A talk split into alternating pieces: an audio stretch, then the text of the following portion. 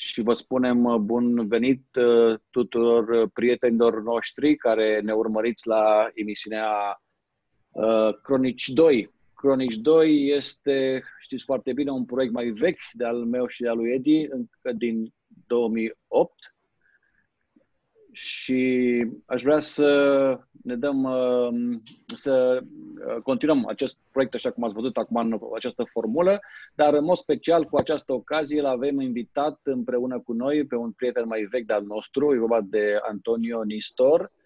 Uh, eu și Antonio am fost colegi la seminar, nu în același an, Antonio era mai mare ca mine cu un an în seminar, și ne-am intersetat acolo în acei uh, trei ani de zile cât am fost împreună. Uh, Antonio este absolvent de teologie și de filozofie și se ocupă în mod curent cu, uh, dacă nu greșesc, consulting și proiecte non-guvernamentale.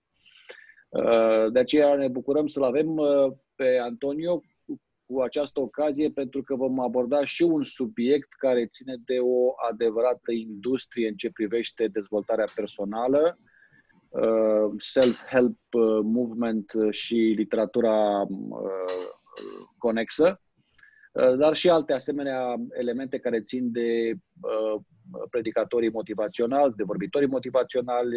Acestea sunt, de fapt, temele principale din această ocazie. Ca de obicei, alături de noi este Edmond Constantinescu, îi spunem și lui un bun venit. Și dacă îmi permiteți, pentru început aș vrea să vă uh, introduc în această emisiune pe care am denumit-o Evanghelia Motivaționalilor, uh, prin următoarea uh, să o numim, uh, e un fapt, nu e statistică, e, e, faptul, e un fapt. Există o adevărată industrie mondială a ceea ce se numește wellness, sau dacă ar fi să traducem, uh, am putea spune îmbunătățirea uh, individului. Această economie este evaluată undeva la vreo 4,5 trilioane de dolari. Deci suma mi se pare colosală, este o industrie ce o depășește pe cea farmaceutică de trei ori ca mărime. Bun, acum, uh, fundamentul să-l numim ideologic al acestei industrii, cred eu, asta e opinia mea, rezidă într-o înțelegere particulară a ființei umane, a nevoilor ei, precum și uh, un ideal de viață ce ar trebui să motiveze aceste ființe umane. Și atunci avem de face cu un business care vinde un produs, iar produsul nu e este un, primul rând un produs material, ci aș zice eu, dacă nu greșesc prea tare, și acum voi mă corectați pentru că sunteți mai uh, uh, înrădăcinați în filozofie ca mine, aș spune că ar fi unul metafizic. Uh, și anume ideea aceasta de îmbunătățire. De ce, și cu asta vă lansez această întrebare, uh, de ce trebuie ca omul să se îmbunătățească? Uh, și a doua întrebare, Uh, care ar fi, de fapt, dimensiunile acestei îmbunătățiri. Dincolo de aspectul material, vorbim de îmbunătățire mentală, vorbim de îmbunătățire emoțională, uh, profesională, eu știu, și alte asemenea elemente paliere ale uh, complexității vieții omului. La prima întrebare, chiar are nevoie omul de îmbunătățire? Și pentru că Antonio este invitatul nostru, o să-i dăm prioritate acum la răspuns, după care Edi va prelua și va uh, răspunde la această întrebare. Antonio, ai cuvântul. Da, în primul rând mulțumesc pentru invitația de a fi alături de voi la emisiune. Uh, mi-era dor să fiu împreună cu voi, chiar dacă e numai pe calea asta virtuală acum dar uh, m-aș bucura mult să ne putem întâlni o dată, să petrecem ceva timp împreună, să depunem amintiri, să uh, lansăm uh, gânduri către viitor. Um, da, e, uh, subiectul este cât se poate de actual, așa cum ai spus, este o adevărată industrie la ora asta. Uh, să fac oamenii milionari uh, din, din diferite medii, MLM-uri, multilevel marketing, uh, uh, chiar medii religioase, uh, să fac unii dintre acești guru sau acești lideri, speaker motivaționali să facă milionari pe baza acestei industrii și pe baza acestei aspirații a oamenilor. Um, cred că, uh, așa cum uh, spunea și el la un moment dat în unele dintre emisiuni, într-una dintre emisiunile lui, uh, natural, evoluția omului a trecut din biologic în cultural. Și uh, uh, omul are în, în, în, uh, în, gen, în genetica lui deja, în gena lui, un, uh, un motor, uh, un impuls de a merge mereu în, mai înainte, mai înainte în evoluția sa uh, culturală. Și atunci uh, este adevărat că uh, acum asistăm pe undeva și la o, uh, să spunem așa, o aspirație a omului sau un cult, mai bine zis, și un cult al corpului. Da? Este o adevărată explozie, nu știu acolo în Europa, dar aici în Statele Unite este o adevărată explozie, o altă industrie care face furori, aceea a gymurilor. Dacă permis puțin, Antonio, să da. punem un slide care să confirme, de fapt, cât de vastă este această industrie a, a wellness-ului și apoi te rog să-ți continui ideea. Uh, deci avem uh, uh, aici, dacă se poate vedea acest, da? The Wellness Economy, da? Așa? Spune că este un mega opportunity și avem 1,8 trilioane personal care and beauty and anti-aging. Apoi avem spa economy, nu mai dau cifrele, wellness turismul, workplace wellness, Uh, apoi healthy eating, nutrition și așa mai departe. Avem real estate wellness, uh, preven- medicină personalizată și uh, medicină și public health, iarăși un alt aspect important și aici cred că se vede fitness and mind and body și așa mai departe, da? Deci uite cât de vastă este rețeaua aceasta de a industriei wellness. Și acum te rog să continui cu ideea ta. Uh, da, uh, vedem, uh, parcă n-am văzut acolo în acel grafic, dar de asemenea este o explozie puternică în ceea ce privește alimentația asta vegan, raw vegan, vegetariană, o mulțime de... Eu am, asist, am asistat în Statele Unite cel puțin, mai mult decât în Europa, la o dezvoltare fulgerător de rapidă, adică într-un termen foarte scurt de, de timp și o expansiune destul de largă pe tot teritoriul Americii, uh, a magazinelor de tip uh, Whole Foods, uh, Trader Joe's, alte, multe, multe alte magazine, inclusiv Walmart, care tradițional vinde mâncare ieftină și de proastă calitate. A început Kroger, nu știu dacă aveți Kroger acolo, Edi, da. mai mult în zona de sud, dar mi se pare că sunt, dar cu alt nume acolo. Oricum, aceste supermarketuri de, de aprovizionare cu alimente au introdus din ce în ce mai multe produse bio, organics, cum sunt numite în Statele Unite.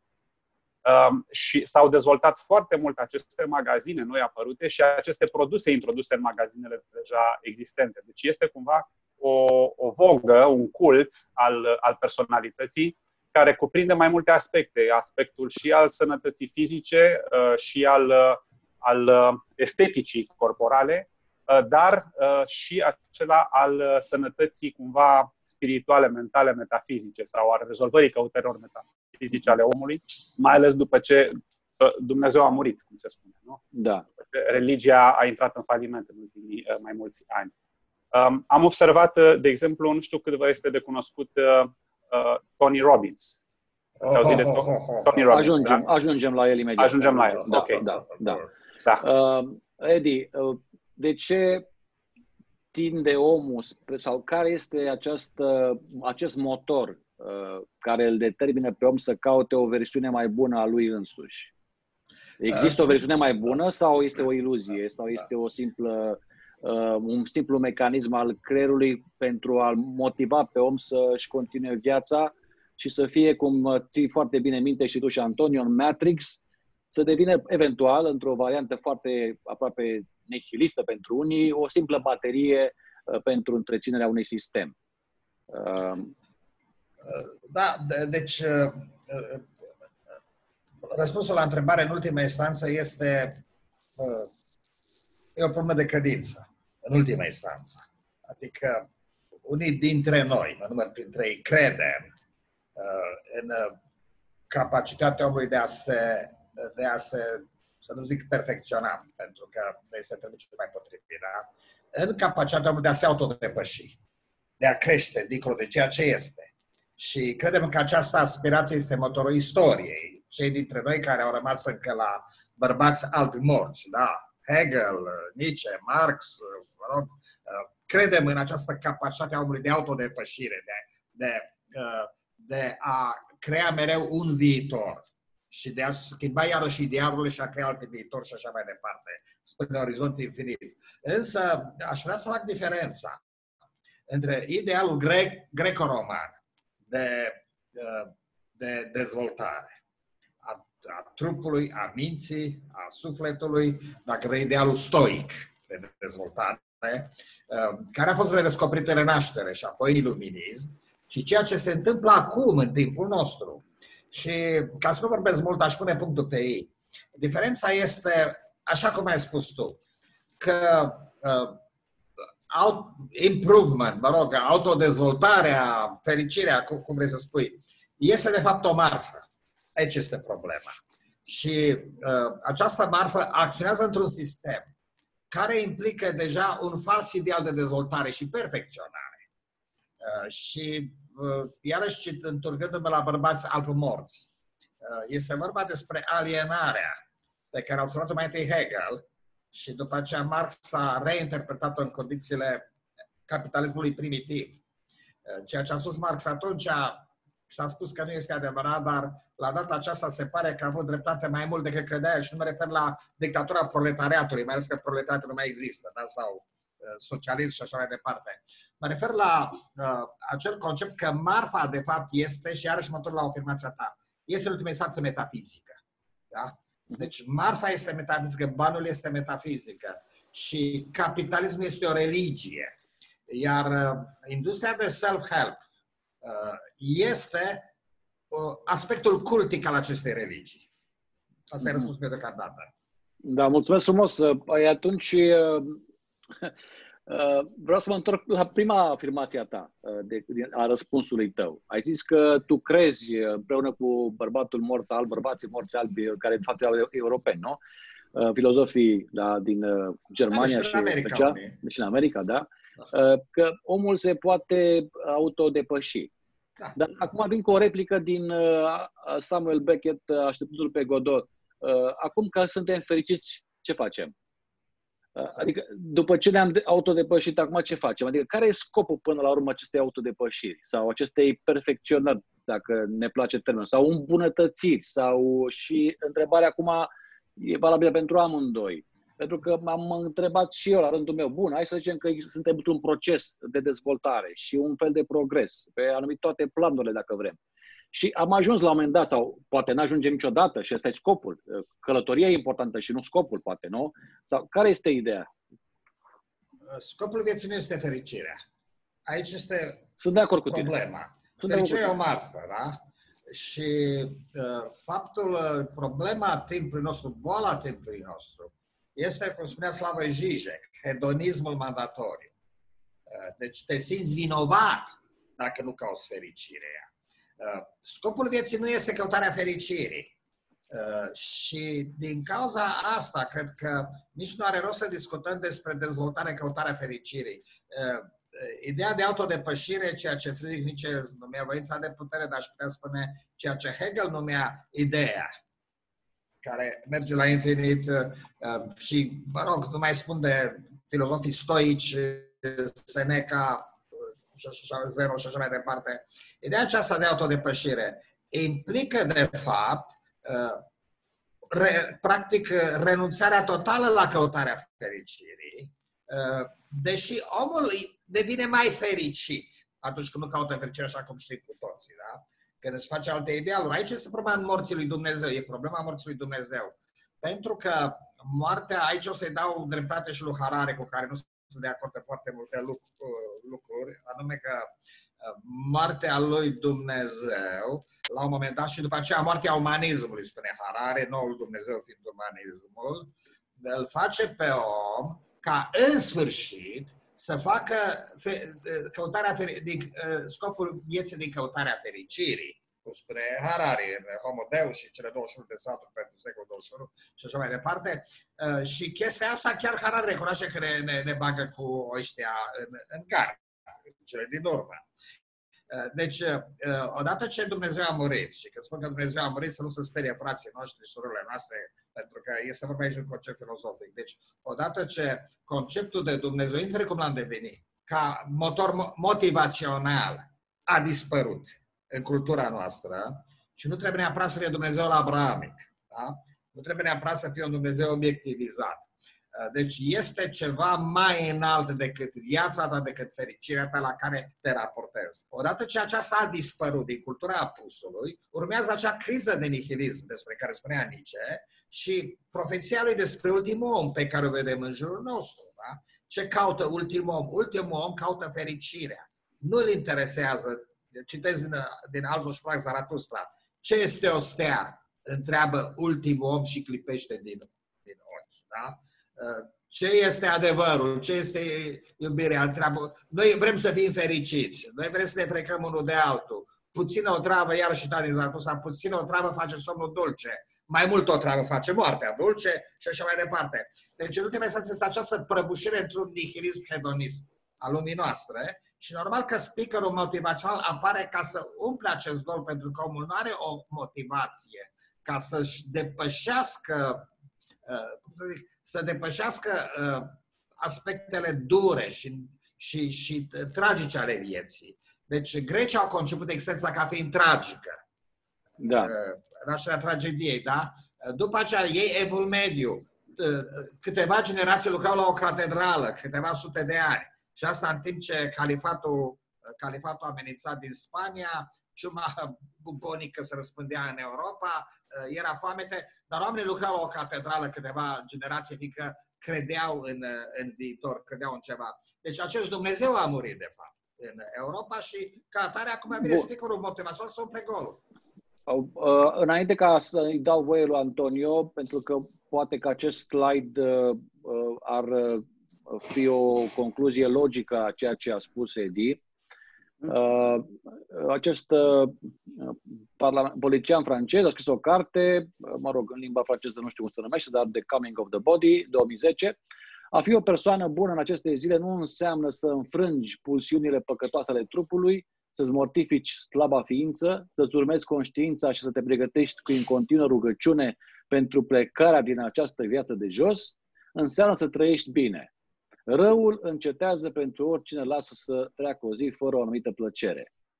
Uh, Antonio, uh, cum vezi tu această, uh, această încercare, cum zice Edi, de a suplini sau ocupa un anumit gol lăsat de o criză existențială profundă în uh, Occident și încercările, aici sunt de acord cu ei, din încercările tot al capitalismului sau a, a, uh, a uh, nu știu dacă e corect spus, neoliberalismului, de a întreține mai departe mașinăria, sistemul, oferindu-le oamenilor un obiectiv. Că este iluzoriu sau că este real, nu discutăm asta, ci un obiectiv. Care e opinia ta?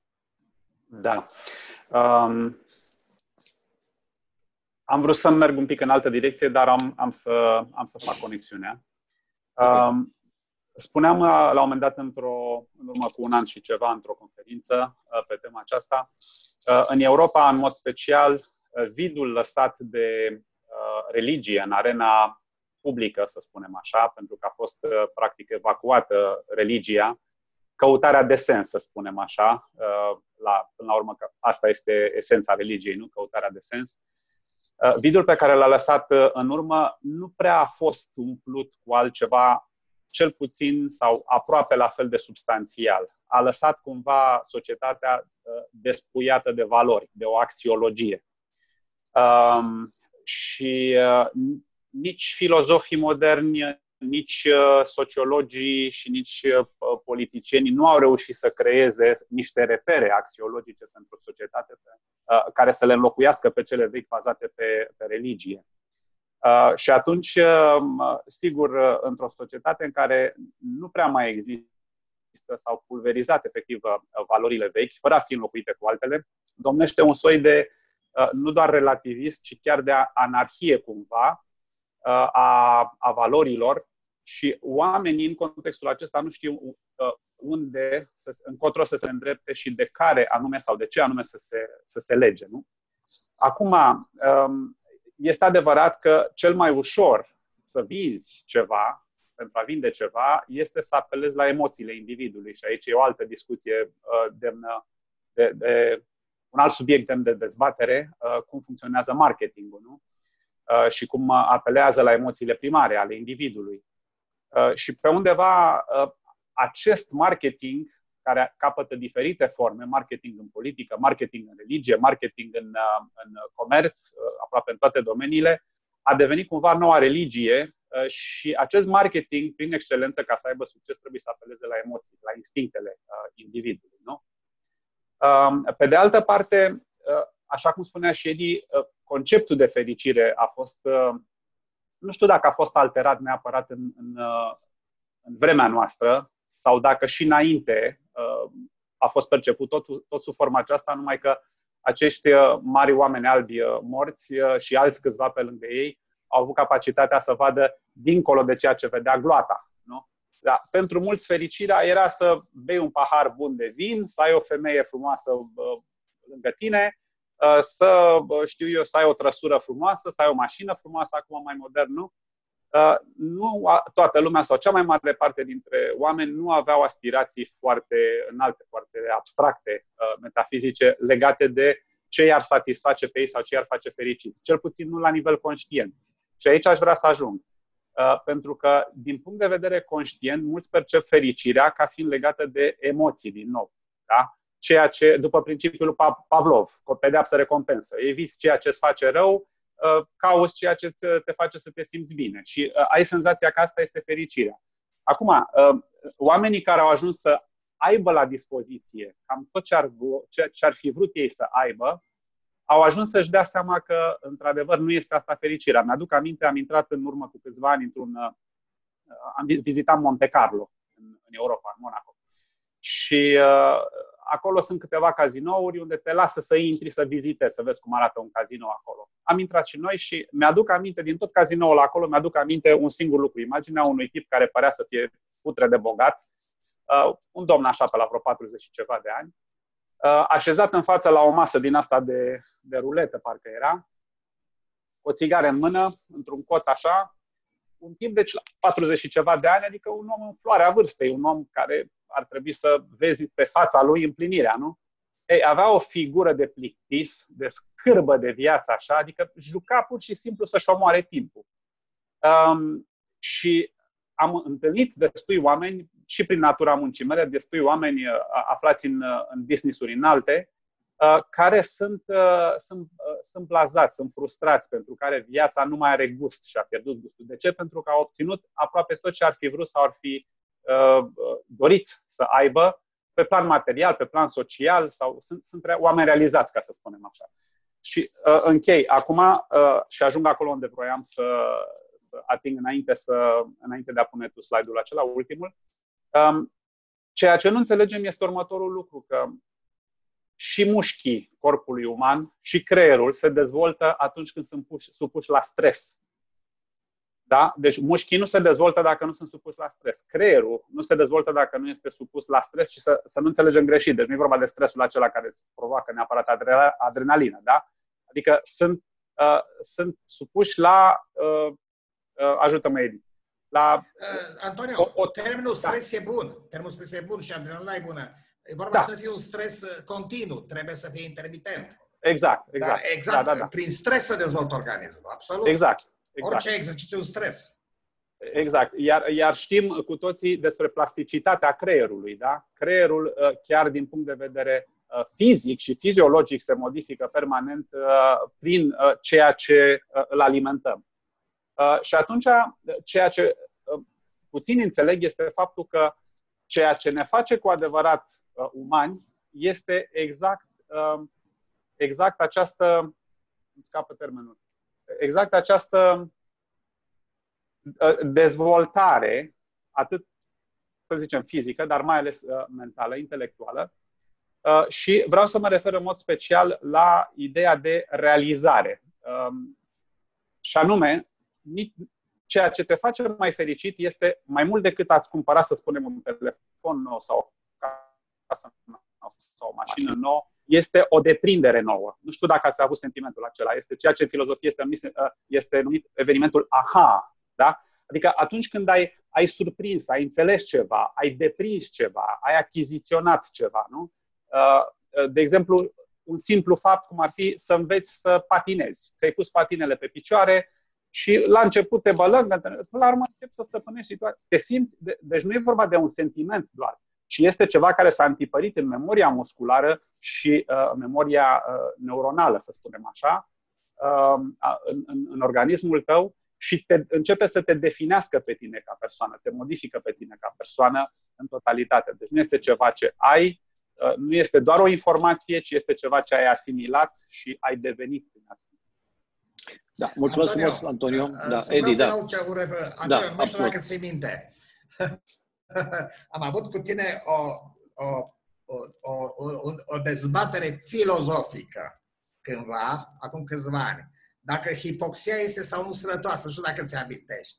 Câteva da, da, da, zile m-am contrazis cu Antonio dacă, uh, dacă este sau nu sănătos să practici hipoxia când noți. Da, da. Știi, așa, și m-am tot contra, m-am contrazis cu el. Dar, uh, bineînțeles că Antonio avea dreptate că este riscat. Pe de altă parte și aveam puțină dreptate în sensul că hipoxia fiind un stres metabolic. Uh-huh. Orice formă de stres metabolic. Uh, interesant aspectul acesta nu-l vezi în, în literatura de self-help.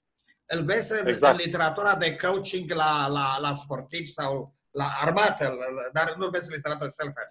Deci orice formă de stres metabolic, indiferent dacă este, uh, este shock term, termal, dacă este, să zic, HIIT, care este acum foarte la modă, High Intensity Thermal Training, sau dacă este stare de hipoxie generată în timpul de efort și așa mai departe.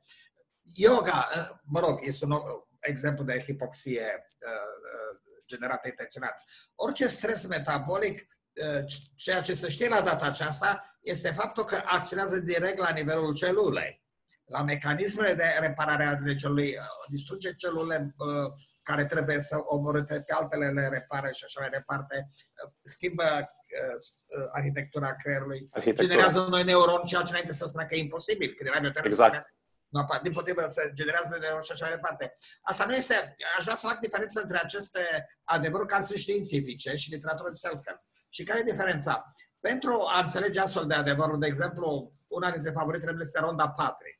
Ronda Patrick este marginală, a luat-o Joe Rogan la, la show-ul lui de vreo două ori și așa i-a dat oarecare i-a făcut care imagine publică. Însă, e foarte marginal. De ce? Ronda Patrick, de exemplu, are foarte multe explicații, fiind un biochimist și biolog și uh, uh, medical science, are foarte multe explicații științifice care trebuie să cauți pe Wikipedia ce înseamnă. Îți bați capul, dar pe urmă îți explică și îți explică că nu faci minuni. Dar ce mic pas înainte. Pe când oamenii vor niște explicații foarte simpliste, uh, o rețetă, uh, o rețetă păi, miraculoasă, bun, Uh, ca Derek, cum îl cheamă, Derek Chopra. Păi, Edi, dacă tot vrei să dau un exemplu... Deepak Chopra. Deepak Chopra, de, da. De, Deepak Chopra, da. Dacă okay, vrei să dau un exemplu în această direcție, da. îți dau exemplu pe o altă ronda uh, da. și să vedem exact cam care este ideea de bază. Oh, Ești cel mai puternic magnet din univers. Doamne. Tu conții o putere magnetică în tine care este mai puternică decât orice în această lume, iar această putere magnetică insondabilă este emisă prin gândurile tale. Ești stăpânul vieții tale, iar Universul îți răspunde la fiecare poruncă. Decide ce vrei, crede că îl poți avea, crede că meriți, crede că este posibil pentru tine. Această ronda uh, din Australia, Bayern, parcă o cheamă, Uh, a făcut uh, pe, pe baza acestei cărți de Secret, uh, publicat în 2006, deci pe baza acestei cărți plus a unui film care a apărut ulterior, hmm. undeva la vreo 300 de milioane de dolari. Atunci punem față față, pentru că asta exprimă cel mai bine filozofia gândirii pozitive și self-help. Punem față în față această filozofie, această gândire simplistă, Uh, dar este mistică și, de fapt, magică. Și uh, cred că bagă și fizică cuantică, nu-i așa? Nu bagă fizică da, cuantică. Da, e conectată da, foarte mult. Da, da, categoric. Da, toți, da. toți sunt uh, cu fizica cuantică, firește. Da. Dar asociem aceste, acest curent, acest curent de gândire pozitivă și psihologie pozitivă. Vorbeam mai devreme de întemeietorii acestei, acestui curent sfârșit, dar ceea ce... Scuză-mă că te întrerup și biologie pozitivă. Nu știu dacă l-ați ascultat pe uh, um, Bruce Lipton, care e foarte conectat cu, oh, cu toată oh, mișcarea asta. Vorbește da. despre noua biologie. Da, exact, e, exact. Vorbește da, despre cum uh, gândirea pozitivă influențează hormon, hormonal și uh, genetic și biologic uh, sănătatea corporală și așa mai departe. Uh, doar așa pentru context, pentru uh, prietenii noștri, uh, istoric vorbind, uh, Samuel uh, Smiles e considerat părintele curentului self-help. Uh, prin cartea omonimă numită Self-Help, exact așa, publicată Eddie în 1859, în același an ca Originea Speciilor și în același an al lui John Stuart Mill uh, despre libertate. Uh-huh. E, Smiles, adică cartea asta lui Smiles a fost, este încă considerată una de cele mai timpurii și de mai succes cărți de self-help, depășind în vânzări pe cele două împreună, a lui Darwin și a lui Mill.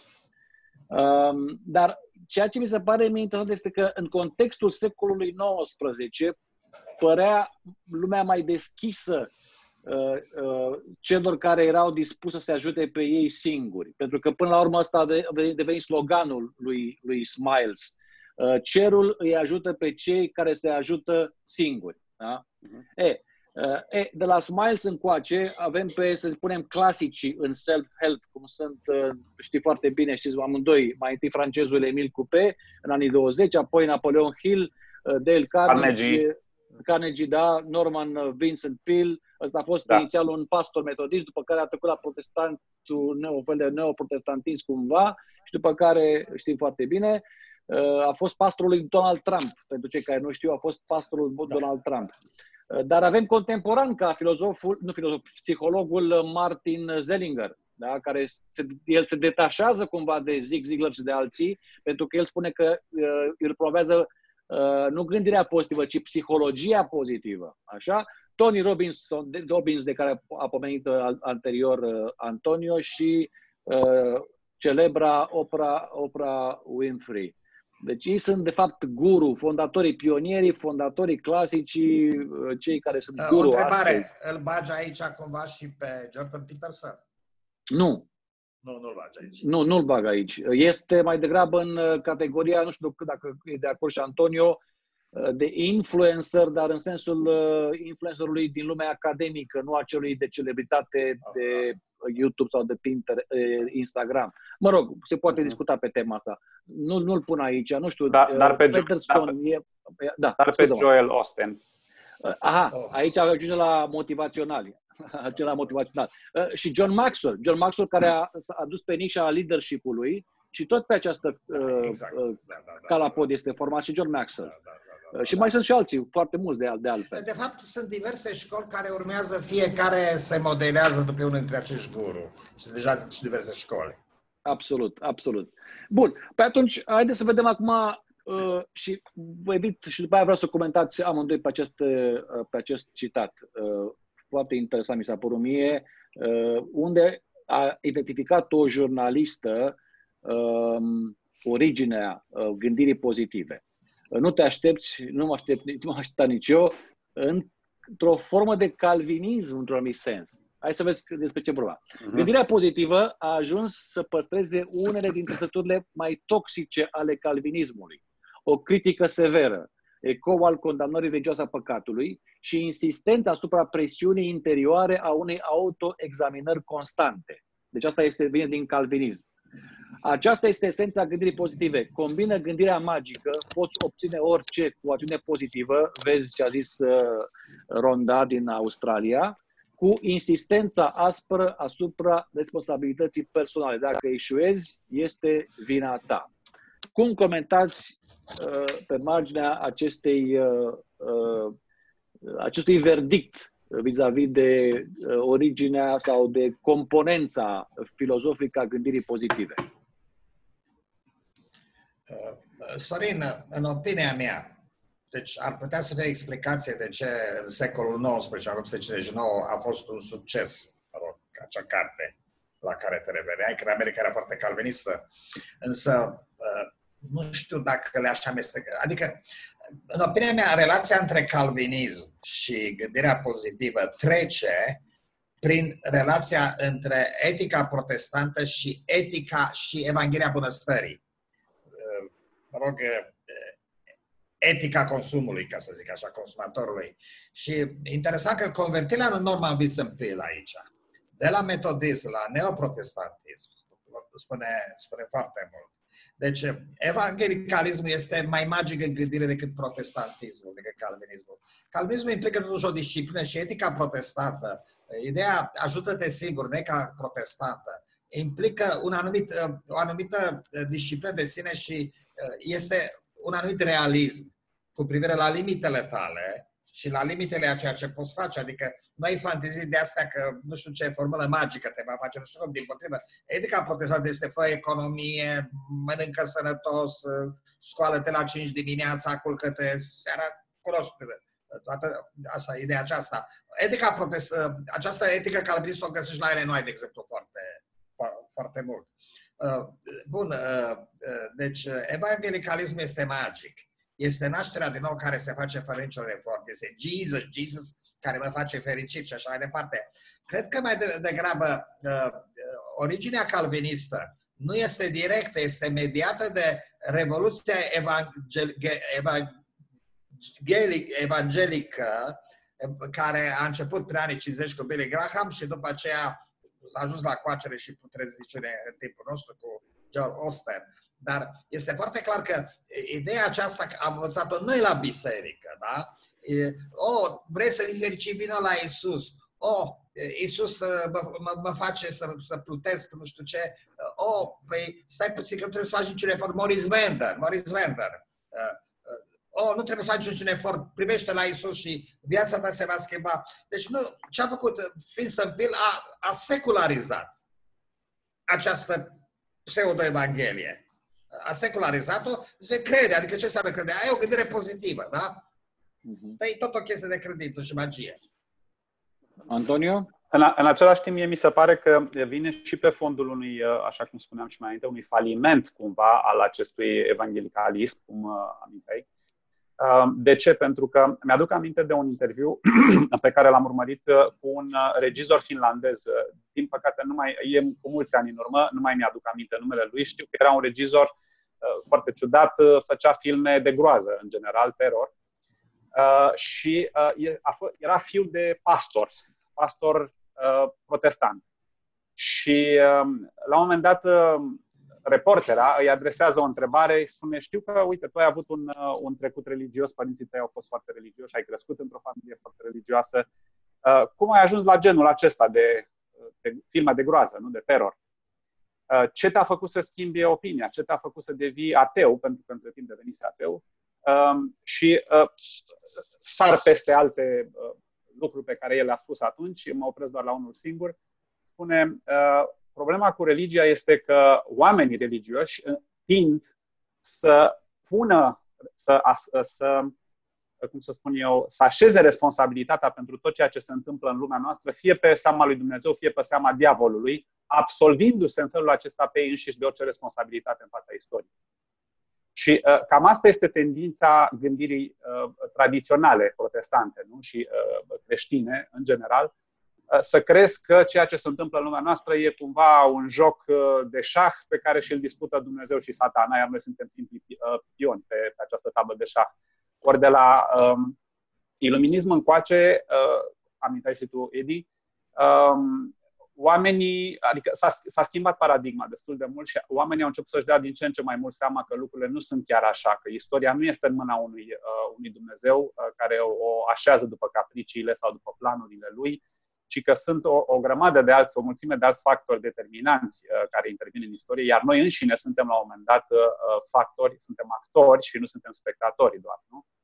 Și atunci, pe, fond, pe fondul acestui faliment sau falimentului acestei idei uh, mai vechi, mi se pare mie că au apărut toate mișcările acestea în care uh, încearcă să conștientizeze omul, uh, ca și în capitalism, nu? că uh, mersul istoriei și mersul economiei nu depinde de niște factori abstracti, de niște factori care sunt în afara controlului nostru, ci că noi uh, suntem factori determinanți și ar trebui să preluăm controlul asupra noastră și asupra acțiunilor pe cât se poate din jurul nostru. Exact, dar tocmai pe acest fond este în mare măsură construită uh, această, uh, e mult spus filozofie, dar să numim uh, gândire pozitivă sau psihologie pozitivă. Această insistență, cum citau cei doi autori în cartea The Wellness Syndrome, această insistență asupra responsabilității individului dacă a eșuat, tu ești de vină. Uh, are niște limite până la pentru că, de fapt, aceasta devine o capcană extrem de periculoasă în uh, sistemul MLM. Nu mai mhm. poți ieși de acolo pentru că tot timpul ți se reamintește dacă ai eșuat din cauza ta, nu din cauza circumstanțelor. A, și... Ajunge, ajung și acolo, dar am vrut să, să pun, adică să explic un pic de ce s-a ajuns, de ce a devenit, da. s-a creat un teren favorabil pentru această, da. acest curent. Da, da. Uh, bun. Uh, atunci, uh, Edith, vrei să mai adaug ceva aici sau mergem puțin mai departe? Da, aș vrea să spun problema responsabilității individuale. Una este când sunt conștient de, de greșelile care le-am făcut, de limitele mele, da? Când sunt conștient că trebuie să fac mai mult efort, să fiu mai perseverent într-o anumită direcție, și alta este când cred că există o anumită formulă magică și responsabilitatea, vina mea, dacă am eșat, este că nu am aplicat această formulă magică cum trebuie. Adică, așa cum uh, auzeam noi prin anii 80, când erați voi în seminar, și țineți minte că era acea uh, idee că uh, dacă ai credință, Duhul Sfânt te va face altă persoană și vei fi bun și așa mai departe și așa mai departe. Și dacă ai avut un eșec, este că n-ai, n-ai avut destulă credință. Uh-huh. Și erau mulți oameni care se luptau cu probleme reale și astăzi înțelegem mai bine problemele psihologice cu care se confruntă uh, unele categorii speciale. Iau de exemplu homosexualitatea, da? Înțelege? Nu, sunt, nu vreau să fiu corect politic aici. Dar înțelegem destul de bine că, homo, că sexualitatea umană e mai complexă decât uh, credeam. Și mi-aduc aminte un caz uh, în România în care ideea aceasta era la un anumit uh, tânăr care avea problema aceasta. Și, domnule, dacă tu crezi, nu se poate ca Hristos să nu te schimbe. Ei bine, și omul a crezut. Și nu trebuie prin credință să te căsătorești, să crezi că ești hetero. Și omul a crezut, s-a căsătorit și a dat o bară urât, urât de tot și acum nu mai crede în nimica. Deci am auzit iarăși iară sau cineva are, are o schizofrenie, nu trebuie să crezi că Hristos te ajută și uh, iarăși vine după aceea mai câteva decizii care sunt catastrofale, fiindcă crede că Hristos va ajuta să depășească chestia asta. Acum, uh, ce face această industrie de self-help? Vine cu aceeași idee, ca într-un uh, multilevel marketing sistem, care e un cult, de fapt.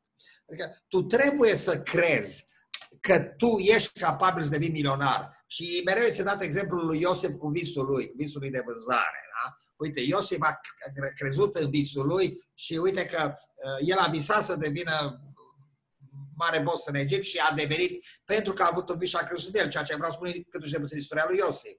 Dar ideea aceasta, tu dacă crezi în visul tău, uh, crezi că poți să faci. You can do it. Do it. Just do it. You can. You can do it. E chestia asta care apare în orice discurs motivațional.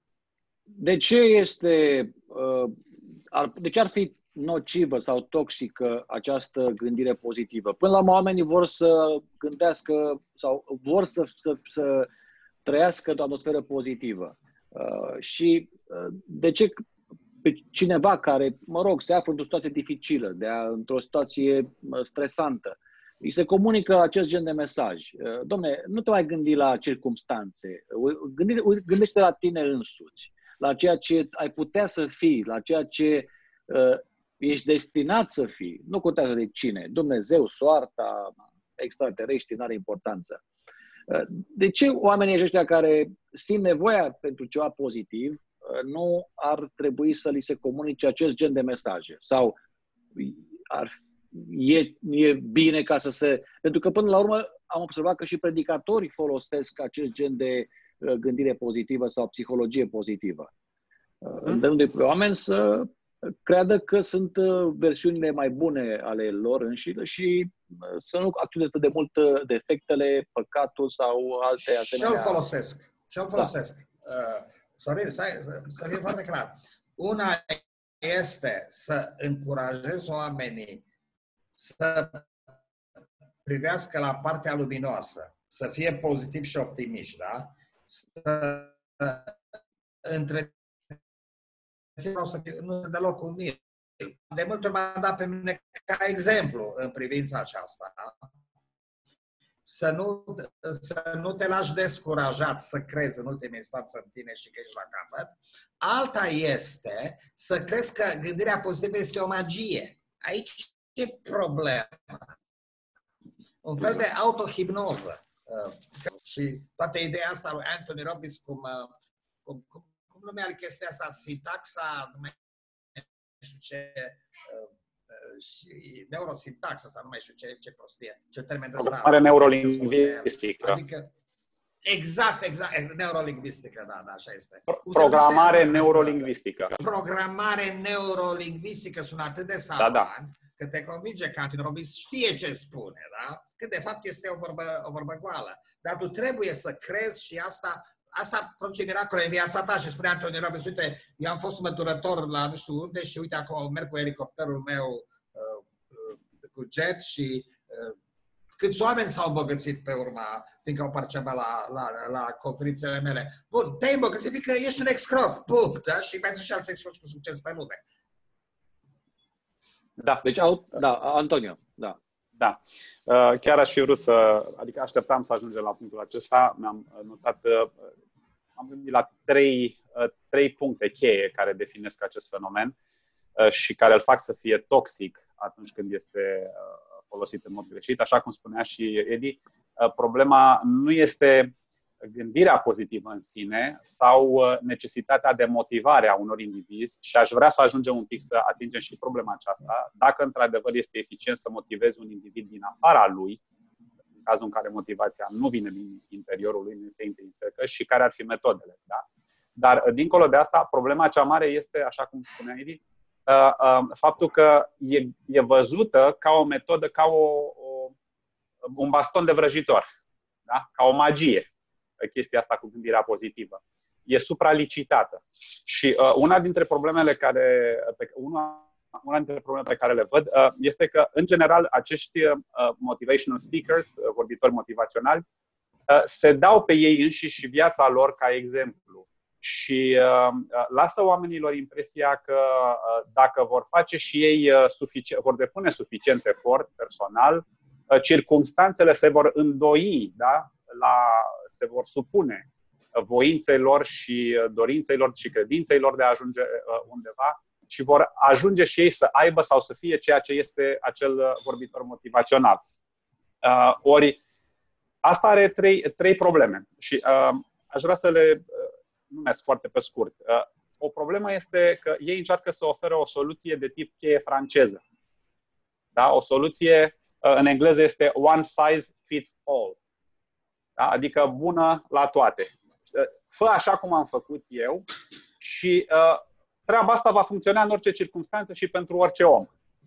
Da? Deci este o încercare de generalizare, iar lucrul acesta uh, uh, neglijează faptul că fiecare individ are uh, credințele, concepțiile lui personale, experiențele lui personale, uh, oportunitățile și circunstanțele sale unice.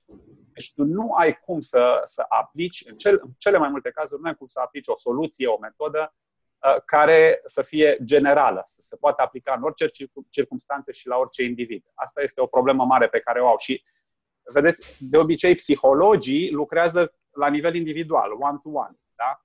Pe când acești speaker motivațional lucrează cu gloatele, cu lumea, cu mulți odată. Aici uh, ar trebui recunoscut uh, uh, exemplul lui Tony, Tony Robbins, uh, nu știu dacă ați urmărit vreodată vreuna dintre ședințele lui publice, uh, deși are foarte multe lucruri pe care le face colectiv, uh, invită pe scenă sau adresează anumite întrebări anumitor oameni din lume, din uh, sală, sau îi lasă pe cei din, uh, din auditoriu să ridice mâna, să propună o problemă și face un dialog de 10, 12, 15 minute cu individul acela până când îl aduce cumva la fie la catarsis, are o prăbușire emoțională, individul respectiv, uh, fie la, îl aduce la un moment de, de, de iluminare, așa, o, oh, uite, asta trebuia să fac eu ca să ajung unde... Da? Dar, în general, acești speaker motivaționali uh, sunt, uh, lucrează cu mulțimile, nu individual, Și uh, este practic imposibil să dai soluții generale care să se aplice individului. Uh, a doua chestiune este că uh, ceea ce propun ei, în general, această înțelepciune sau soluție pe care eu dau de cele mai multe ori, nu este falsificabilă. Da? Adică nu este asemenea unei uh, metode uh, validate științific, probate și de, prin peer review și prin alte, uh, alte experimente similare, Uh, cum că ar funcționa. Deci metodele propuse de ei nu sunt, uh, nu sunt probate, uh, nu sunt demonstrate și validate de lumea științifică sau de alți, alți specialiști, alți experți în același. Și așa cum s-a amintit și mai înainte, de câte ori această metodă nu funcționează, da, vina este la cel care încearcă să o aplice, nu este la metodă. Da? Nu ai destulă credință, n-ai fost destul de perseverent, n-ai fost destul de disciplinat și asta creează implicit în, în mintea omului un simțământ de vinovăție, uh, care de multe ori îl face să devină dependent de acel speaker motivațional ca să-i reaprindă din nou și din nou flacăra motivației sale personale pentru a merge mai departe, pentru că între timp a murit, a văzut că nu, nu funcționează, ceva nu funcționează la el. Poate n-am înțeles prea bine. Ia, mă mai duc la o conferință de a lui și știu oameni care s-au au, au cheltuit uh, sute de mii de dolari mergând la, uh, urmându-l pe Tony Robbins în, aproape în toate ședințele, în toate conferințele pe care el a ținut uh, prin, prin Statele Unite timp de câțiva ani. Uh, a treia chestiune este că motivația este un, uh, este un flux, este ceva dinamic care depinde tot timpul de trei variabile. Sarcina pe care o ai de făcut, Uh, concepțiile sau uh, uh, beliefs, credințele da? celui care este în cauză și condițiile. Da? Deci sarcina, persoana, individul, ceea ce îl definește pe el, și circumstanțele. Deci sunt trei variabile de care depinde la un moment dat motivația și este un flux, este ceva dinamic. Asta înseamnă că soluțiile motivaționale, atenție, soluțiile motivaționale se vor schimba depinzând de persoană, de probleme și de circunstanțe. Dacă îmi permiți, uh, da. Antonio, da. aici o mică completare, de fapt în, uh, această formulă este asemănătoare cu a lui Martin Seligman, unde spune că fericirea egal uh, circumstanțe, settingul respectivul individ, obiectivul și așa mai departe. Uh, el dându-i un fel de uh, aură, uh, să spunem, științifică, pentru că este o formulă. Și atunci, dacă aplici corect cele, aceste valori, n-ai cum să nu obții fericirea. După ce a fost uh-huh. contestată de oamenii de știință, de fapt, în domeniul această formulă, se pare că a renunțat la ea. Dar până la urmă, e foarte interesant cum în mod, mai ales în ultima parte, începând cu anii, zic eu, 60 încoace, poate chiar 80 încoace, în mod special, întotdeauna gândirea pozitivă sau psihologia pozitivă încearcă să-și uh, uh, dea această aură de uh, disciplină, să spunem, științifică, adică dezvoltată. Avem acum MRI, putem să vedem ce se întâmplă în creier când omul este fericit sau când este nefericit și putem să intervenim. Da, când se roagă sau când meditează, mai ales când meditează și în sfârșit asemenea, e, pentru foarte mulți această amestecătură, acest amestec între așa zisă știință și sfaturi de bun simț creează și mai mare, cum să spun eu, seducție. Da. Sorin, dacă îmi dai voie, da. Omul de știință, neurobiologul, neurobiologul își cunoaște limitele. Aici este problema. Deci, la data aceasta, cu toată dezvoltarea fantastică a neurobiologiei, noi nu știm cum se tra- traduc toate aceste procese uh, neurochimice în creier, cum se traduc în reprezentarea subiectivă pe care o avem și nu știm ce este eul nostru. Deci, în ultima instanță, Jean-Paul Sartre spunea să ca eu să nu existe, să nu fie nimic. Dar acest nimic despre care spune Sartre e mai important pentru mine decât tot restul lumii, decât tot universul. Ok? Deci aici este o problemă. Uh, ceea ce, uh, cred că greșeala asta se vede cel mai clar la un autor foarte popular, uh, Noah Yuval Harari, în cele 21 de sfaturi pentru secolul 21 și Homo Deus. Și Homo Deus, la asta mă refer. Anume, spune, în ultima instanță, omul este o, o colecție de algoritme biochimice, omul nu are libertate nu are libertate, nu are voință libere. E, e o dezbatere, dar o ia ca un fapt aici, da? În ultima instanță, omul nu există, așa? Și normal că mașina poate să facă toate aceste algoritme, algoritme pot mult mai bine fi, fi, fi gestionate de o mașină și, în ultima instanță, omul va fi controlat de mașină. Ori aici, eu aș vrea să spun, eu sunt, nu sunt un, un, metaf, un tip de stat metafizic să cred într-un suflet uh, imaterial și așa mai departe. Însă, uh, aici eu cred că ei ignoră 2500 de ani de dezvoltare a gândirii apusere de la Socrate, începând, până în secolul, până la fenomenologia lui Husserl, până la, uh, la Wittgenstein, de exemplu. Deci, de dezvoltare a gândirii în care oamenii au analizat ce se întâmplă în lumea noastră subiectivă și este foarte complex. Fericirea e ceva ce nu, nu este un algoritm, nu e un algoritm biochimic.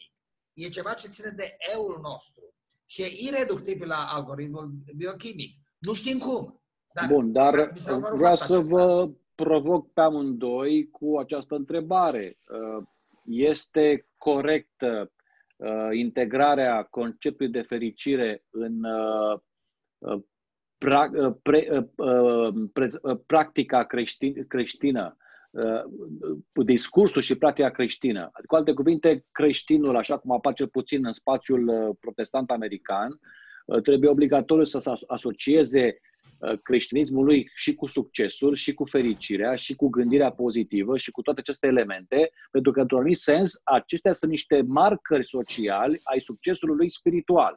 Da, da, da. Și atunci, nu vi se pare că, de fapt, în creștinismul contemporan, nu la modul general, mă refer poate cel occidental american, American, hai să spunem american. În european nu cred că nu se vede. Eu nu, nu percep treaba asta, cel puțin nici Antonio poate să confirme, uh, nu cred că există așa ceva. Dar în cel american uh, și apoi, dincolo de acest aspect, uh, ați observat în discursul predicatorului modern elemente de gândire pozitivă, de psihologie pozitivă asociate cu idealul creștin sau cu uh, obiectivul Uh, de a deveni, uh, nu știu, uh, după chipul și asemănarea lui Hristos.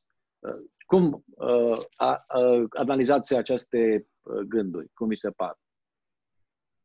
Antonio, mai întâi Antonio și apoi Edi.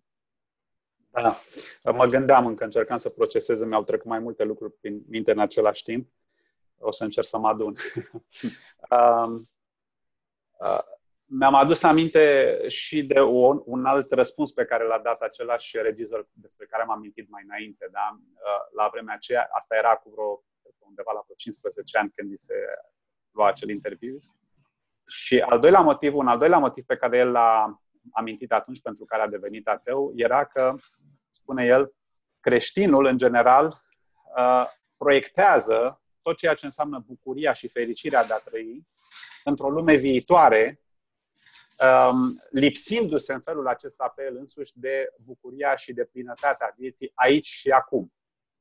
Și asta spunea el că e o problemă pe care el a avut-o cu, cu religia, uh, pentru că majoritatea oamenilor își proiectează această fericire într-o lume viitoare, într-un paradis și uh, aici, pe pământ, în general, încearcă, încearcă să, uh, să se chinuie, să mi-aduc aminte de bunica soției mele, la un moment dat, a venit la mine, eram uh, undeva în Dobrogea uh, și uh, am făcut o întâlnire cu tineri, așa. Bunica soției, foarte religioasă, vine și mă ia deoparte, eram atunci încă student la semiologie.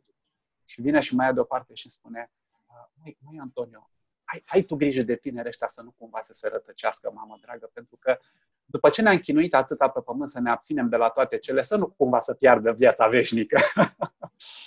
da, deci era, am înțeles, uh, am înțeles pe, pe, pe bunica, săraca cum gândea, dar pentru mulți uh, asta a fost imaginea pe care a avut-o despre religie, ca fiind o chestie restrictivă, care te privează de plăceri, de bucurii pe pământul acesta și uh, din cauza asta trebuie să aștepți viața viitoare, nu și să te rogi pentru ea. Acum, eu cred că între timp, așa cum spuneai, paradigma s-a schimbat și de aici a apărut curentul ăsta cu Evanghelia Prosperității Uh, și um, oamenii au înțeles uh, pe undeva și uh, sub presiunea vieții sociale, sub presiunea societății în general, da? și anume că, și observăm lucrul acesta în societate, societatea este foarte centrată pe individ. Da? Ce îmi place mie, ce vreau eu, nu mai trebuie să mă supun la niciun fel de constrângeri, să nu mai fac niciun fel de compromisuri cu cei de lângă mine, cu partenerul de viață și așa mai departe. Trebuie să mă gândesc la cum mă simt eu și eu să fiu fericit. Da? Și pe fondul acesta, cred eu, și sub presiunea aceasta s-a dezvoltat și uh, Evanghelia aceasta a prosperității în, în uh, protestantism, în special în protestantismul american. Am întâlnit destul, am văzut și prin Africa, Edi, nu știu dacă ai văzut vorbitori uh, africani, uh, pastori uh, evanghelici americani care au preluat foarte bine din Statele Unite uh, curentul ăsta al Evangheliei prosperității. Uh, și, um, uh, uite, mi-a fugit ideea. Uh, te rog, poate ai tu ceva de spus, Edi, și în bine, între timp. Te, te ascultam, dar asta aș vrea să te întrerupe așa, și mai repede să-ți găsești ideea. Oh, uh, da, și spuneam că pe fondul acesta a apărut uh, uh, Evanghelia asta a prosperității și partea proastă este că este legată din nou, tot așa, dezvoltarea individului, relația lui cu Dumnezeu, uh, nivelul de credință, nivelul lui de spiritualitate este legat tot de bunăstare materială, uh, în primul rând. Uh, care, ceea ce este iarăși amăgitor pentru individ, este lipsit de realism. Nu este de ajuns doar ca să crezi mai mult sau să ai o relație mai bună cu Dumnezeu și nu e nicio garanție, nici măcar din punct de vedere teologic, biblic. Nu ai nicio, niciun text care să susțină sau o dogmă care să susțină acest uh, lucru cu adevărat, dacă o iei la bani mărunți. Uh, dacă acum, uh, dacă îmi dai voie, Sorin, da? Da, absolut. Acum câteva decenii, eram încă tânăr și nu eram foarte, la vârsta de mijloc. Dacă veneai cu, ca pastor cu o mașină mai scumpă decât media membrilor din biserică în parcare, puteai fi sigur că ți-ai prins total simpatia membrilor bisericii. Astăzi, din potrivă, din potrivă, uh, cel care vine cu o mașină mai scumpă uh, este cel care reprezintă, într-adevăr, acel succes de care vorbea Antonio.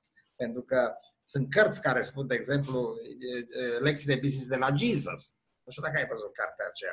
Puteai fi ceva mai stupid. Însă vreau să spun doar două lucruri și o să fiu scurt. Prima, conceptul morții lui Dumnezeu, așa cum a elaborat Friedrich Nietzsche, se referă la creștinismul protestant german din secolul XIX, care, spune el, ei l-au omorât pe Dumnezeu și nu recunosc că l-au omorât, da? și adăuga, îi scot mumia în fereastră ca să se creadă că e viu. Deci ei pretind că cred, dar nu au curajul să recunoască că sunt atei. Și ei își fac iluzia că cred în Dumnezeu. În general, eu cred că chiar și America este în faza post-creștină. Evanghelicii sunt atei. Ei nu cred în Dumnezeu. Majoritatea pastorilor, care, cei care predică această evanghelie a prosperității, nu cred în Dumnezeu. Însă, tocmai pentru că cred în această doctrină a confortului emoțional, nu își asumă uh, această, cum să spun, această descoperire tragică uh, a, că se află într-un abis, într-un întuneric. Nu pot să se uite în prăpastie, nu se pot uita în abis.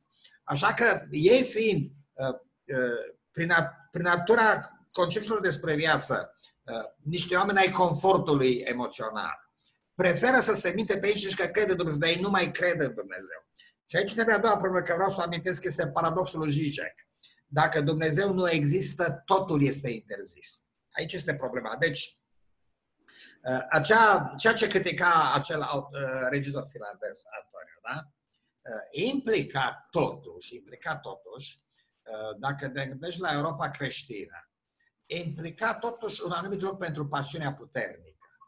Tocmai în această lume în care foarte multe lucruri au interzise, uh, în, în Europa catolică s-a dezvoltat cântecul trubaturului nu? și s-a dezvoltat uh, cavalerismul, care sunt legate de lumea aceasta în mod foarte clar.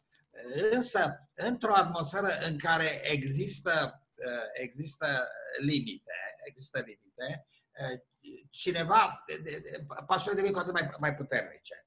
Uh, uh, în uh, timpul nostru, nu numai că nu există aceste limite, însă, din potrivă, te simți vinovat dacă nu ți-ai urmat propria fericire, inclusiv trecând peste peste inima soției sau a copiilor, da? Că tu trebuie să fii tu însuți, să, să cauți fericirea ta. Și acest concept, a fi tu însuți, cu ce este confundat? Este confundat cu suma fanteziilor tale.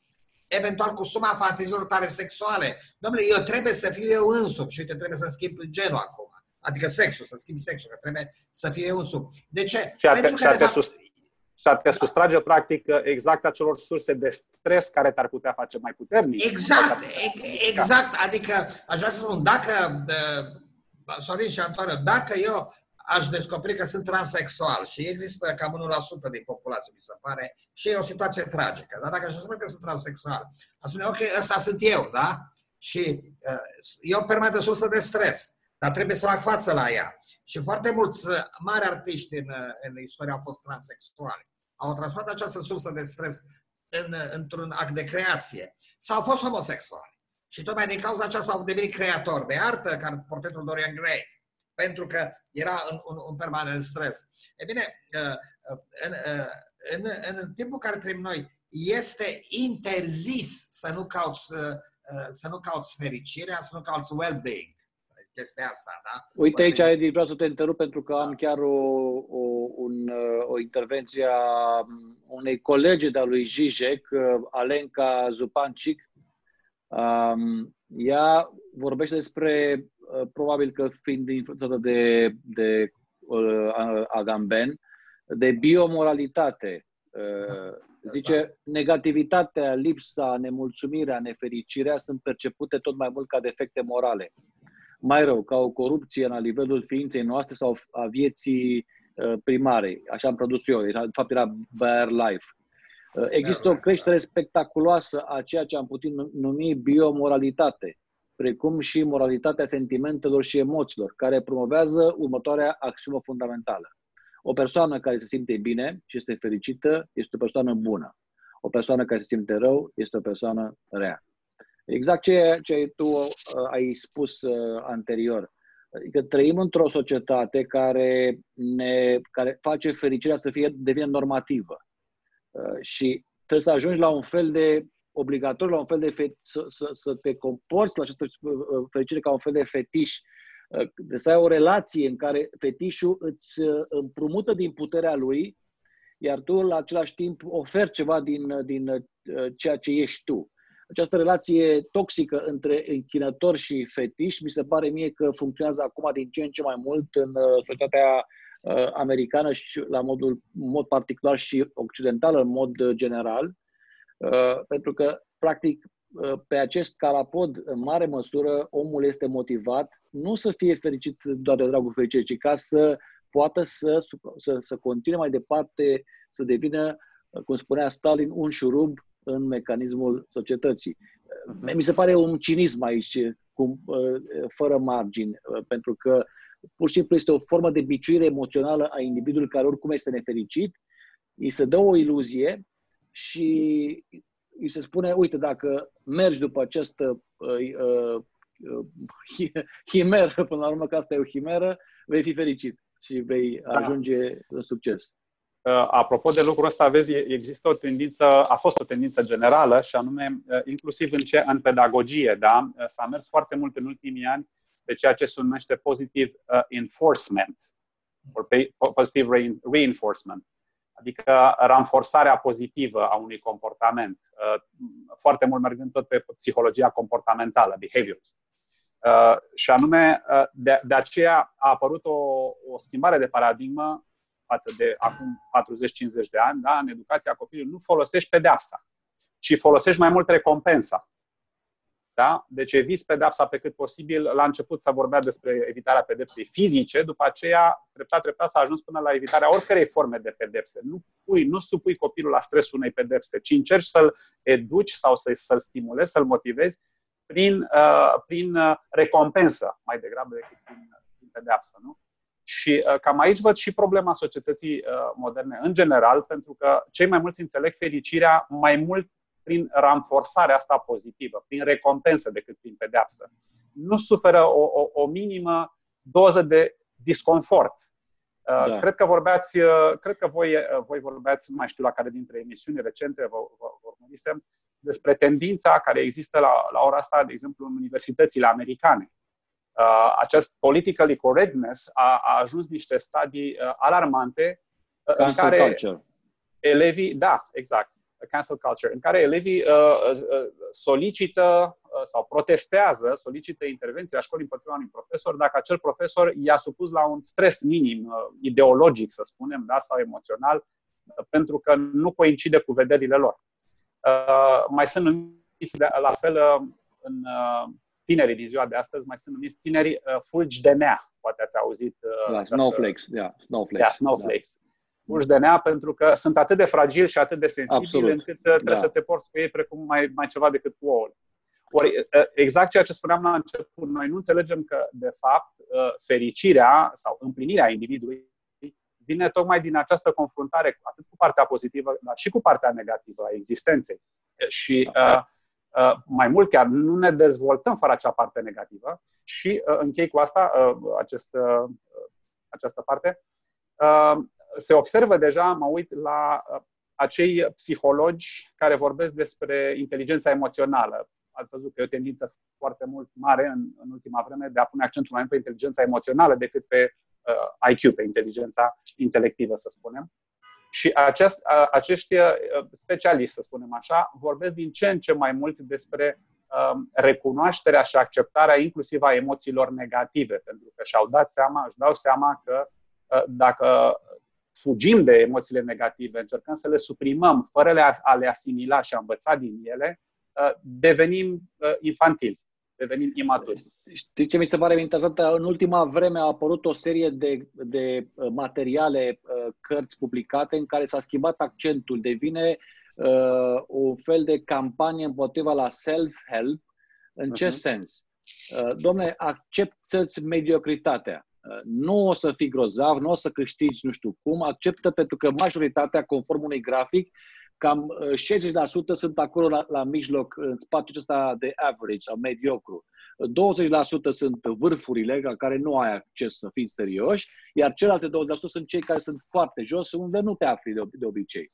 Așa că da. acceptă această mediocritate, acceptă-te pe tine așa cum ești, nu te mai stresa. Deci este o altă formă de a nu te stresa, dar în cealaltă direcție, ceea ce se pare interesant, este o reacție la health, uh, self-help, dar cumva, cumva, tot un fel de gândire uh, pozitivă, da, dar mai, mai, mai echilibrată despre tine însuți. Uh, ceva se schimbă, deci clar că contextul social generează niște uh, trepidații Uh, și atunci oamenii, într-un fel sau altul, trebuie să se adapteze. Și unde se vede asta cel mai mult? La obezitate. Aha. La obezitate se vede Da, așa este. Ai dreptate. Și nu știu dacă ați văzut filmul ăla, deci acea reluare a temei de The Nutty Professor, uh, uh, filmul, da. reluat cu Eddie Murphy, cu Eddie, Eddie Murphy, Murphy, mai corect politic, mai corect politic, apare da. savatul de geniu negru și da, da, da, da, da, da, da. Așa. Da, exact asta este ideea, domnule, dacă ești obez, acceptă-te așa cum ești. Adică nu te mai frămta, nu încerca să slăbești. Și mm-hmm. a, a putut chestia asta de body shaming acum. Da, N-ai voie da. să spui obese, trebuie să spui overweight, știi? Da, da. Adică are, și a, apărut chiar, o, a apărut chiar o, o, o, o, un curent puternic în marketing uh, pentru a, a promova produse, uh, sutiene, lenjerie intimă sau îmbrăcăminte pentru femeile supraponderale. Da. Uh, au apărut primele modele de frumusețe, concursuri de frumusețe exact, pentru persoane exact. Da. Da. Aici da. ai pus un punct pe ei, păi, e interesant că deja a apărut ideea aceasta uh, în contextul manifestului antimeritocratic, în general în America, anume că în concursul de frumusețe trebuie să fie femei supraponderale, pentru că este body shaming să să nu promovezi asta, adică promovezi o concepție de, de, despre frumusețe uh, care cei mai mulți oameni este inaccesibilă. Deci, dacă ne comparăm cu civilizația greacă, în care întotdeauna era admirat, era admirată frumusețea atletul. uman, atlet, era admirat atletul și era un ideal uh-huh. care genera o anumită stil de viață și anumită, anumite valori. Suntem exact la polul opus acum. Da. Apropo de ceea ce spuneai tu cu, um, cu promovarea acestor uh, modele, da? mi-am adus aminte nu este chiar la subiect, dar e tangențial și cred că avem ceva de învățat din asta, de un profesor, nu mai mi-amintesc numele lui acum, un profesor român, care era și, a, a făcut și regie, a făcut film, era profesor la undeva la Universitate din California și s-a retras în cele din urmă, a plecat înapoi în țară, s-a retras din profesorat acolo și chestiunea care a pus capac în acea universitate, ultra-liberală, a fost că el făcea, a făcut parte dintr-un comitet în care trebuiau să aleagă un profesor nou, care aveau nevoie să ocupe un post nou în, în universitate. Nu? Și uh, înainte de, de a evalua candidații, șeful acolo care conducea șeful comisiei a prelucrat, i-a prelucrat un pic și le-a spus, zice, uite, uh, candidatul pe care noi îl căutăm trebuie să aibă următoarele calități. Să fie femeie, să fie de culoare, dacă și se gay. poate, și, dacă, da, și să fie gay sau transexual. Și la care el a fost foarte indignat și a spus, păi, stai un pic, uh, vreți să spuneți că dacă noi găsim un individ care este foarte competent ca profesor, care are un curriculum foarte bun și uh, excelează în profesia lui, dar nu are niciuna dintre calitățile astea sau are numai una și nu le are pe celelalte, înseamnă că vom da prioritate altuia chiar dacă nu are competențele pe care și a zis, da, exact asta înseamnă. La care omul s-a ridicat de la masă și a spus, îmi pare rău, eu îmi dau demisia din facultatea asta. Da, da, da. Am, am auzit acest caz, e adevărat, uh-huh. da. Uh, bun, haideți să ne apropiem de încheiere acum. Deja a trecut o oră și jumătate din uh, discuția noastră și aș vrea să ne apropiem de o concluzie vis-a-vis de uh, subiectul Evanghelia motivaționalilor. Uh, până la urmă, există o vreo veste bună în această atitudine pozitivă asupra uh, vieții Uh, dar pozitivă în sensul că ești uh, determinat să-ți creezi, cum se spune, uh, vizualizându-ți viitorul și potențialul, încercând să te, într-o introspecție de asta foarte uh, serioasă, uh, să-ți creezi propriul destin. Uh, sau uh, ce fel de atitudine sănătoasă ar trebui să uh, ne motiveze, de fapt, în viața noastră de zi cu zi? Sau care ar fi, pardon, atitudinea sănătoasă, echilibrată, care ar trebui să ne motiveze în viața de zi cu zi? Îmi dai voie să, să răstorn un pic întrebarea ta înainte de a ajunge la asta? Mi-ar plăcea să încheiem cu chestiunea asta. Da, uh, sigur. Aș vrea să te întreb, am spus, am amintit întrebarea asta mai înainte. Ce credeți voi? Credeți că uh, oamenii pot să fie cu adevărat motivați din afara lor sau ne, motivația trebuie să vină de undeva din interior? Și dacă da, atunci ajungem la întrebarea ta, uh, cum ar putea să se întâmple această motivație atât din exterior cât și din interior? Înainte de asta însă vreau să citez apropo de, de pericolul care ne faște și cred că ar fi bine de amintit, adică mi se pare oportun să amintim pericolul acesta în discuția noastră. Adolf Hitler, da, în Mein Kampf, 1925, scria așa, am direct în engleză, o să încerc să traduc pe loc. Um, știu că oamenii sunt cuceriți mai puțin de ceea ce este scris cât, uh, decât, despre, de, decât de cuvântul vorbit. Și că fiecare mișcare mare, măreață de pe acest uh, pământ și o datorează, um, își datorează creșterea sa marilor oratori mai mult decât marilor scriitori. Uh-huh. Da? Uh, și uh, cei care, uh, Goebbels, unul dintre uh, aghiotanții și mâna dreaptă a lui uh, Hitler și Uh, alți, uh, nu mi-am amintesc acum numele, e cineva care a scris chiar o carte despre uh, speech-urile lui Hitler și cât de, cât de bun speaker era, cât de bun vorbitor motivațional era și povestea despre faptul că când era, mică, era mai mică, l asculta la radio și parcă prin felul în care vorbea îi simțea gesturile. Adică punea punea atâta suflet în ceea ce vorbea, încât parcă prin cuvintele lui, prin vorbele, prin accentele lui, îi simțeai și mișcările, deși nu-l vedeai, era la radio, nu? Uh, și uh, de asemenea, mulți spuneau că discursurile, discursurile lui erau cu adevărat uh, o vrajă, avea o vrajă în ceea ce spunea. Și chiar cei mai mari critici sau opozanți al lui, uh, al lui Hitler au recunoscut că a fost un mare, un mare vorbitor. A ținut peste 5.000 de discursuri pe care, interesant, uh, nu știu dacă toate 100%, dar cele mai multe și le-a scris el singur. Uh, nu lăsa pe alții să, să-i scrie discursurile. Uh, acum vă întreb, se poate considera Hitler un, un vorbitor motivațional? Se poate considera Isus Hristos un vorbitor motivațional? Ce îi deosebește pe unul de celălalt? Aș vrea să dau răspunsul. Isus, Isus acționează într-un context de cultură orală.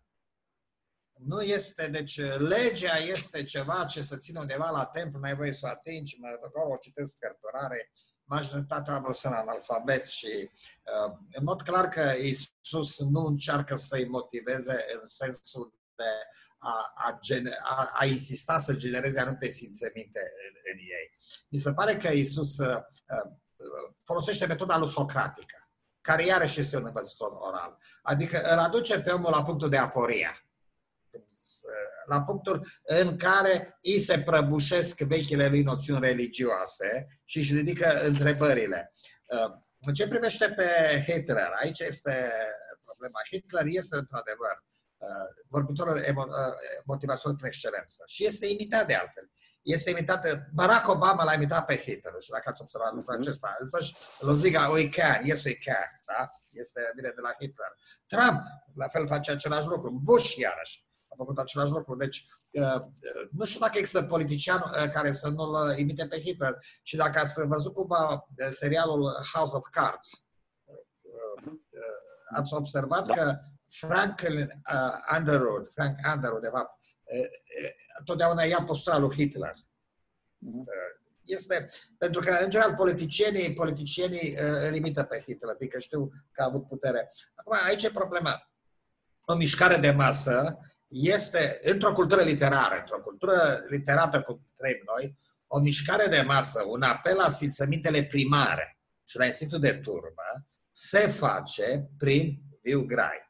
În același timp, nu cred că există un individ care să se fi dezvoltat în sensul sănătos al cuvântului, sensul real al cuvântului, să văd o dezvoltare și o creștere altfel decât prin cărți. Este o mare diferență. Diferența între Stalin și Hitler, aș vrea să spun, cât de rău a fost Stalin. Există o mare diferență între Stalin și Hitler. Stalin a fost niciodată un bun orator, dar citea foarte mult. Era foarte literat. Stalin avea o cultură literară fantastică. În a folosit instanță, propaganda. Da, exact. Armale. Dar el n-a fost un bun, un bun a, scria și uh, scria în limbaj dar foarte interesant că a generat totuși, uh, Stalin a generat, uh, pe când a generat un suport uh, greu de, de, de înțeles la, la, la 100, 100 da, a avut, a avut un, un aparat de propagandă foarte bine pus. A avut un aparat de propagandă da. și, mă rog, a folosit și mistica, mistica care este da. în genele rusului și așa mai departe. Uh, însă, întorcându-mă la această problemă, uh, cred că dacă cineva nu este citit, nu este citit, este foarte ușor să fie manipulat din afară. Uh, dacă omul poate fi sau nu motivat din afara Antonio, răspunsul meu este că motivația este ceva cu, la, care crește în complexitate pe măsură ce personalitatea crește în complexitate. Punctul pe ei, sigur. Da, în situația aceasta, pentru a motiva pe cineva, spun eu și eu încerc de multe ori să motivez, fac mhm. treaba asta. Pentru a motiva pe cineva, încerc să descoper ce anume îl motivează pe omul acela și încerc să fiu un catalist sau să Uh, un tovarăș de drum, ca să zic așa. Uh, uh, însă, atunci când cineva este superficial, superficial intelectual, este superficial și emoțional și atunci depinde de un, un vorbitor motivațional care de obicei, așa cum se întâmplă acum cu asta chiar închei, la alegerile prezidențiale și atunci dezbaterea prezidențială între Biden și Trump. Alegerile prezidențiale în Statele Unite dezbaterea este un exercițiu de retorică, pentru că nici măcar nu, nu apare ideea ca omul să prezintă un program complex, pentru că nu de bine pe sticlă. Omul da. trebuie să facă retorică, să puncteze bine, să știe cum să lovească, să știe cum să răspundă și publicul să bucură. Da. Deci America la data aceasta este, se află în situația în care Germania nazistă pe timpul lui Hitler și nu văd deloc bine viitorul Americii. Nu din cauza politicienilor numai, în primul rând din cauza publicului. Publicului. Dacă da. să răspund și eu la întrebarea lui Antonio, Sigur. Cu siguranță că nu poate... Îți dă voie. Dar, dar un, nu, nu, nu are cum să existe doar un singur sens, sunt în ambele sensuri, motivație, motivarea se face pentru că ce se întâmplă, omul nu poate să fie autoreferențial. Există dincolo, trebuie să refere la ceva dincolo de sine. Că îl numește uh, Dumnezeu, că îl numește pe aproapele, îl numește un complex de împrejurări, uh, nu are importanță. Trebuie să se refere la ceva din afara lui. Și atunci motivarea vine în ambele sensuri, din interior, din exterior și, cum spunea Edi, este un complex. Un complex care, uh, cu cât avansezi în, a zice în înțelepciune, pentru că nu e suficient doar inteligența, ai nevoie de o înțelepciune, Uh, devine din ce în ce mai, uh, mai, uh, mai specializată, dacă pot să spun așa. Dar, bun, haideți să ne apropiem de încheiere. Deja suntem la ora 45. În două cuvinte, Antonio, Pot concluzia. Să... Da. Concluzia, te rog. Uh, da. Conclu- e și concluzie și e, și e și o, o tentativă de răspuns la aceleași, aceleași ultimă întrebare. Uh, cred că pericolul constă între, sau diferența principală între un bun lider motivațional și un rău, să spunem așa, este că cel rău apelează la emoții, în general. Da? Și asta este ceea ce făcea și Hitler și majoritatea acestor speaker motivaționali care încearcă manipularea maselor, apelează la emoții, dacă se poate, la emoțiile primare. Uh, un, uh, un adevărat uh, motivațional, să spunem un lider motivațional, în schimb, uh, apelează, așa cum spunea și Edi, uh, uh, construiește ceva care îl ajută pe om să, să îl conduce pe om la evenimentul aha. Și aici mi-aduc aminte de, uh, scuze, mi-aduc aminte de ceea ce spunea uh, Constantin Noica, spunea în, uh, în terapia spiritului, lucrurile stau invers decât în terapia trupului, trebuie să îl îmbolnăvești pe om și spune el, un tânăr căruia n-am reușit să-i transmit nicio incertitudine este o mare înfrângere pentru mine. Mhm. Uh, și uh, aici, aici cred că este secretul motivației. Uh, operațiunii sau soluției motivaționale sau felul în care motivezi pe cineva este uh, a face cumva o, o metodă, cum spunea Edi despre Isus, de deconstrucție. Da? Încerca să-i deconstruiești uh, omul eșafodajul pe care l-a reconstruit ca să-și dea seama că nu ține apa, ca apoi să îl uh, inviți sau să-i pui altceva în față. Și de asemenea, diferitele grade în care este cineva, mă uitam, dacă urmărești la Isus, de exemplu, găsești diferite grade în care el folosește metoda motivațională în funcție și de auditoriul lui și de persoane. Uh, de exemplu, pentru cei mai mulți dintre oameni, povestirile lui, parabolele lui uh, fac apel la o metodă foarte simplă de motivație, pedeapsă recompensă. Da? Faceți așa și veți avea viața veșnică. Sau uh, nu faceți așa și focul ghienei vă va mânca. Nu? Adică asta e un discurs pentru oamenii cel mai, cei mai simpli, așa cum spuneai tu, al căror nivel, nivel de dezvoltare personală și de motivație intrinsecă este foarte jos și au nevoie de, uh, să spunem așa, acest mecanism simplist de motivație. Nu?